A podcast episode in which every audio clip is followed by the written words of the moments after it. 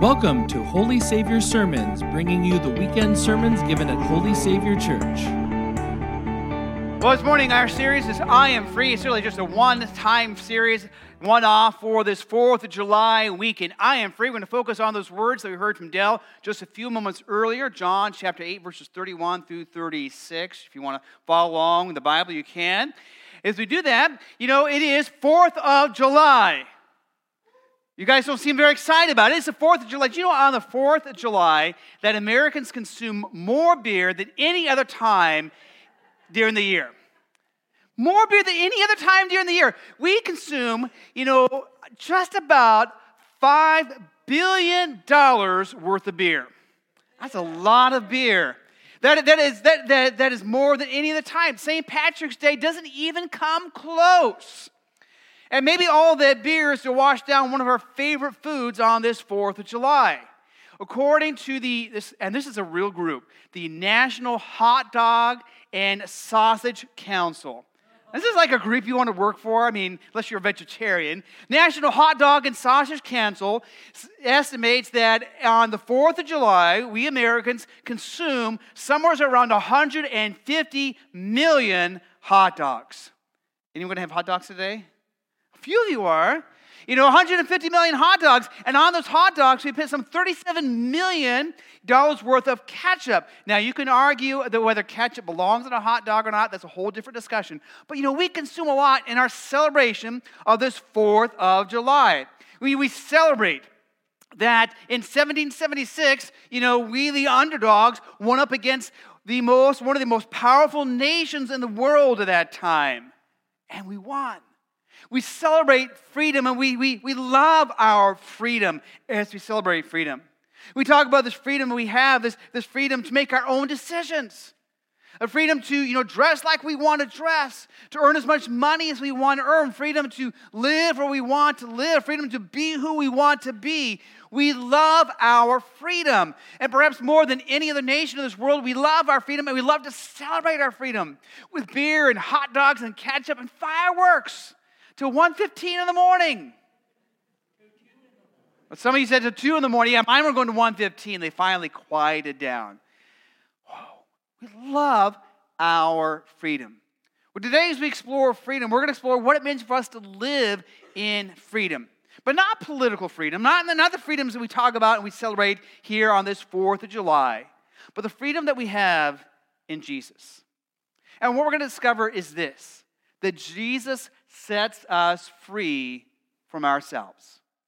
Jesus sets us free from ourselves. Let's go ahead and let's dig into God's word here. And as we do that, before we do that, you know, I'll give you a little background to what's going on here. Is that here in, in this context, John 8, Jesus is in the temple. And any God fearing Jew in first century Palestine would come to the temple, especially for some of the big celebrations. They're there for the Feast of Tabernacles. It's one of the big three celebrations that they had. I don't know if you've ever been in a crowd of people, like 10,000 crowd of people or more. You know, like there's probably gathered around there. One of the big crowd experiences I ever had was on the 4th of July weekend. 4th of July, in fact. And my wife and I, we were in St. Louis. And I've shared some of this story before that, you know, the Cardinals had a phenomenal year that year. Cardinals baseball, they were, they were, they were dominating the scene. And so that evening, there was a stadium full of people to cheer on their Cardinals. And then on top of that, there was a crowd of people gathered to watch the Olympic tryouts. So this is swimming Olympic tryouts in St. Louis. And then on top of that was gathered people sitting underneath the arch by the Mississippi River, a crowd of people to listen to the Beach Boys live. That was really cool. Beach Boys. And then, you know, watch fireworks over, you know, the Mississippi River and the arch. It was wonderful.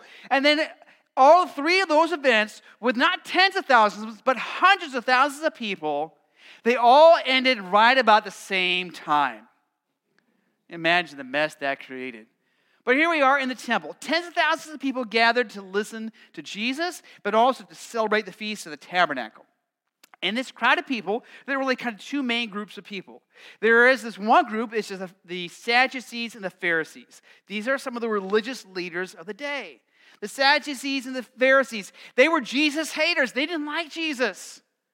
They didn't like Jesus mostly because, well, he called them out on their hypocrisy. He challenged what they were teaching and how they were practicing following God. In fact, they hated him so much, they had been working and devising plans to get rid of him, even to get him put to death if they could. And then the other part of that crowd is the regular people, people like you and I, people who had heard Jesus teach. In fact, they're like, we, We've heard this guy teach before. He is a phenomenal teacher. I mean, wow, he teaches us ways about who God is and God's love for us that helps us understand. In fact, we understand, unlike these Pharisees and Sadducees, that God loves us no matter what we've done. That no matter how many times we have failed, how many times we have sinned, God loves us, that God loves me. And not only have they listened and heard Jesus, you know, teach, but they have also seen him perform these miracles. These, miracles where he has, you know, made the blind see, the, the deaf hear, the mute speak, where he's taken those who were crippled and, and, and you know, healed their bodies. He's cast out demons. He's even, you know, fed thousands of people with just a small handful to start with. And he's raised the dead. They've heard him teach. They've seen him perform these miracles. They are in awe of what he's telling them about God. And Jesus is about to tell them what it means for him to set them free from themselves. These are the words he says. Let's read together from John 8 31 and 32. So Jesus said to those Jews who believed in him, If you live by what I say, you are truly my disciples. You will know the truth, and the truth will set you free. So let's take this apart a little bit. We're going to go through this pretty quick, by the way. Jesus said to them, to the Jews, those who were there, those who believed in him, if you live by what I say, if you live by what I say. So, you know, we talk about following Jesus. Following Jesus is not, you know, following rules, is not just putting our butts down in the pews.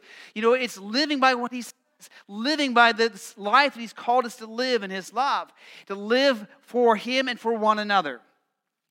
And if you have an older translation, especially if you're following along this morning, your older translation might say, if you abide in my word. And that, that abiding my word really means if you live by what I says. And that word abide really means to, to remain. Not just like, hey, I just was here, and now I'm gone, but to, to be there for a while, to spend time there. So, spending time in His Word, spending time in how He's taught us to live in relationship to God and God's love for us, and taking that love and living in relationship to one another. So, if you live by what I say, you are truly my disciples. And you, and a disciple, by the way, it really just means student. So, those are the ones who follow Jesus. We are students of the words that He teaches us, of the life that He calls us to live. You will know the truth, and the truth will set you free. Ultimately, the truth is Jesus.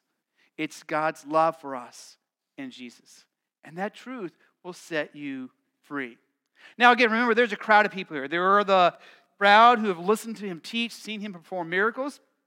And they're in their crowd of the Pharisees and the Sadducees, those who are Jesus haters. They don't like this guy.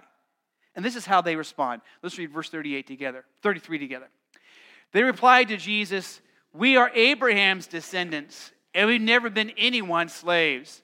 So, how can you say that we will be set free? I'm glad you said that with a little more gusto because I think they were pretty passionate about this. They replied, We are Abraham's descendants. We know who we are. You know, Abraham, who God called, Abraham, Isaac, and Jacob. We are descendants of Abraham. That's our connection. That's why we have freedom, because of who we are. And we've never been slaves of anyone. Now, if you know their history at all, whether it's, it's from, you know, the Bible or just history, you know that's not accurate.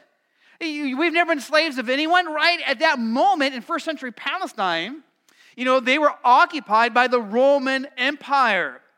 The Roman Empire, the Roman government that controlled things. Now, the Roman government, one of the most powerful nations uh, or empires that ever existed, allowed them some freedom, but that freedom had boundaries. And one of the boundaries they couldn't cross is they couldn't put anyone to death. That's why when the Pharisees and the Sadducees want to put Jesus to death, they can't just do it. They've got to work through the governmental system, the Roman governmental system, to put Jesus to death by crucifixion. Not to mention, they have been carried away into captivity a number of times through their history by other nations, the Babylonians, to mention some. And, and they were slaves in Egypt for over 400 years. They've never been slaves of anyone. But see, they're not understanding what Jesus is getting at. When we think about freedom, we do the same thing. You know, they're thinking about political freedom. They're thinking about, you know, that, that, that autonomy they have. By the way, when we talk about freedom as Americans, you know, an, an, article a number of years ago from the Atlantic Journal talks about freedom and, and a study of freedom, especially as Americans. It really is about our self autonomy. It's about us wanting to do things our own way. It's about us, you know, being control of our own lives. And often it's a very self centered sense of freedom. So, how can you say that we will be set free? Just went right over their heads, but Jesus is going to nail it. Let's read on verse 34. Jesus answered them, I can guarantee this truth. Whoever lives a sinful life is a slave to sin. Each and every one of us, each and every one of us is controlled by something. And Jesus says, if you sin, if you live a sinful life, you are controlled by that sin. You are a slave to that sin. The truth is, we all have sin that controls us. Now, look, let's define what sin is. You know, in this context, especially, you know, sin is something that is when we say, I want my own way. It's self autonomy. If you go all the way back to the book of Genesis, Adam and Eve, when they disobeyed God and they ate the forbidden fruit, what were they really saying? God, I don't need you. I don't want you. I want to make the decisions about my life my own way. And all other forms of sin that control us, that control you, that control me. You know, we find ourselves enslaved to those sins. And maybe right now you could even think about some of those sins that enslave you, that control you, that shape your life. Whoever lives a sinful life is a slave to sin. Think about that just for a moment. About those sins that shape and control your life. And Jesus goes on. Let's continue as we read together verses 35 and 36. Now, a slave has no permanent place in the family, but a son belongs to it forever. So if the Son sets you free, you will be absolutely free.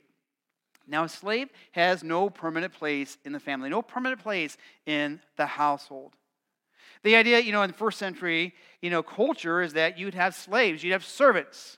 And these slaves could be dismissed, they could be sold from one household to the other. They were not permanent. They, they had no connection to the family, they had no connection to the household except for they served there. But if you were a son or a daughter, if you were family, you were part of that household. You had that, that family name. And so Jesus, what the point he's driving here is that, you know, you may talk about being a descendant of Abraham, but ultimately, ultimately, you're holding on to that as if that makes you part of the family. When you live this life of sin, when it's obvious that your life is controlled and shaped by your sin. But if you really want to belong to the family forever, become a child. You know, we just wrapped up a series. We talked about being the family of God, that God, in His grace, calls us to be His children, gathers us in these families. Let's go back to that Bible verse, please. So, as we talk about being that family that we are belong to forever, if the Son sets us free. So, as the Son sets us free, you know, we become part of the family. We belong to that forever. Not because of, you know, where we live or who we are or what we've done. We belong to the family. We are part of this household, this family forever, no matter how many times we have sinned, no matter how many times we have disobeyed God. Because the Son sets us free.